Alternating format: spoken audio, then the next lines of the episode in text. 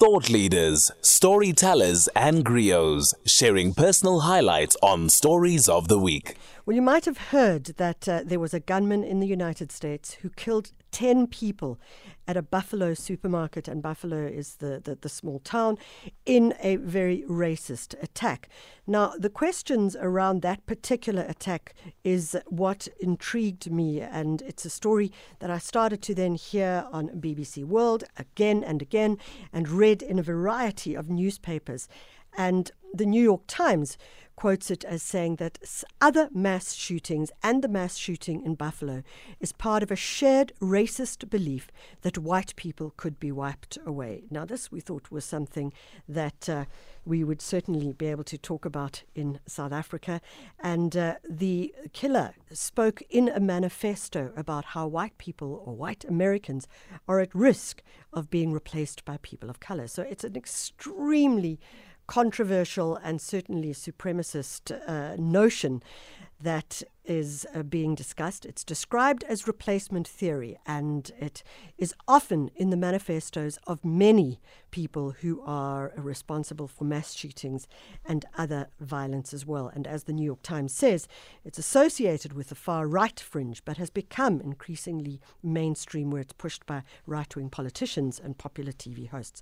So we tried to f- figure out what is the Great Replacement conspiracy theory and how is it stoking racist violence. And uh, it's a real pleasure to have Professor Philip Gorski on the line. He's the co-author of The Flag and the Cross, which is uh, co- The Flag and the Cross, White Christian Nationalism and the Threat to American Democracy. And he's a comparative historical sociologist. Prof. Gorski, thank you so much for joining us. It's my pleasure to be here with you. Prof. Gorski, as I say, this is something that uh, has not come up uh, in that terminology in South Africa, but it's certainly something that we should be keeping our eye on. What is this conspiracy theory, and how is it being used in the States and in other countries as well? Well, as you said, it is broadly the idea that there is a conspiracy by political leaders um, or social elites to uh, import or allow immigration of non-whites um, into Europe or into the United States uh, with the goal of diluting uh, the white race or erasing white culture. Um, and it's uh, the origins of theory actually are not in the United States, but um, in France, um, in particular in the work of a right-wing thinker named Renaud Camus, uh, who coined this term uh, in the early early 2010s. So, Professor Gorski, what, what, perhaps is, is kind of disconcerting about this, and in fact, when there was that um, that that white supremacist march in Charlottesville, the, the, one of the things that they repeated as they marched was, "We will not be replaced. We will not be replaced," and it appeared to, to it appears now in various different manifestos of very, very um, d- disturbing uh, right wing uh, fringe uh, audiences. Talk to us about how that's gone mainstream. Well, you make a very good point. Um, even five years ago, uh, when the tiki torch carrying marchers in Charlottesville were chanting, um, You will not replace us, this is very much of a fringe theory. It would have only been familiar to someone who was on the far white supremacist right, uh, or somebody perhaps who studied the far white supremacist right.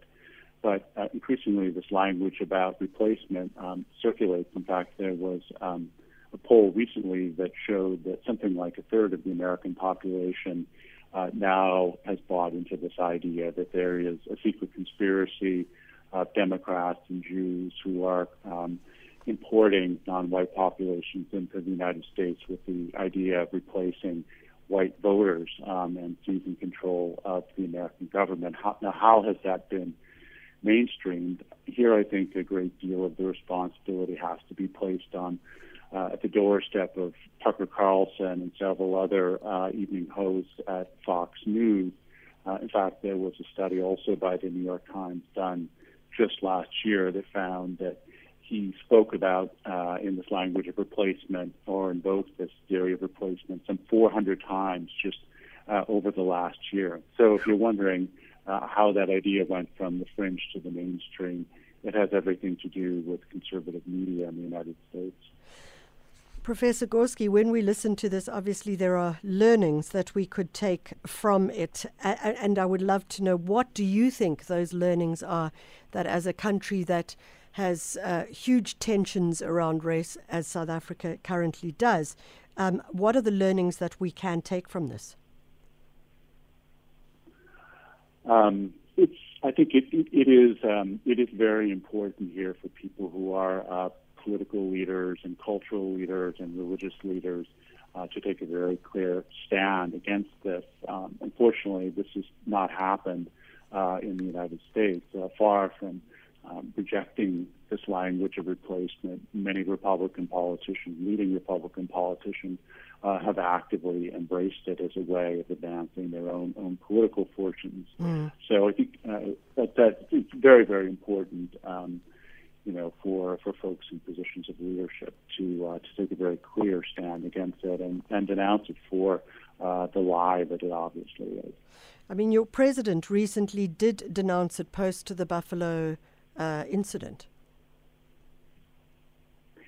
Yes, indeed, he did, which was uh, which certainly certainly a good thing. But I think uh, you know the, the difficulty is that um, things are so polarized here at the moment mm. that pretty much anything that Joe Biden says will be re- uh, will be rejected as a falsehood or a distortion by by many on the right. So what's really needed is for some Republican politicians, for some uh, conservative leaders uh, to take a stand. Um, thankfully, if you have, but um, very few, if any, uh, prominent Republican politicians. You mentioned it, and uh, we do have to close off, but um, Professor Gorski, you know, you mentioned the issue of truth, and uh, perhaps the, the great challenge is what we have seen over the last decade or so is this this idea by some that truth is not a definitive, but there's your truth and my truth. Of course, uh, and, and, this in part has to do with the fact that we don't have anything like the SABC or the BBC, at least not something that's widely listened to in the United States. You know, we have uh, media bubbles for everybody uh, that have really yeah. turned into echo chambers where they simply hear what it is that they want to hear, and there is no common truth or common language at the moment. This is really one of the great challenges uh, of our period. Professor Philip Gorski, thank you so much for joining us. Uh, we would love to talk to you further about uh, your book as well. Uh, Professor Gorski is the co author of a book called The Flag and the Cross White Christian Nationalism and the Threat to American Democracy. Uh, certainly something that uh, I'm going to pick up now and go and read. I had heard about it and it certainly looks at something. That is uh, the end of our first hour and some fascinating insights into our world over the last week. It's 8 o'clock. It's time for the news. Good morning.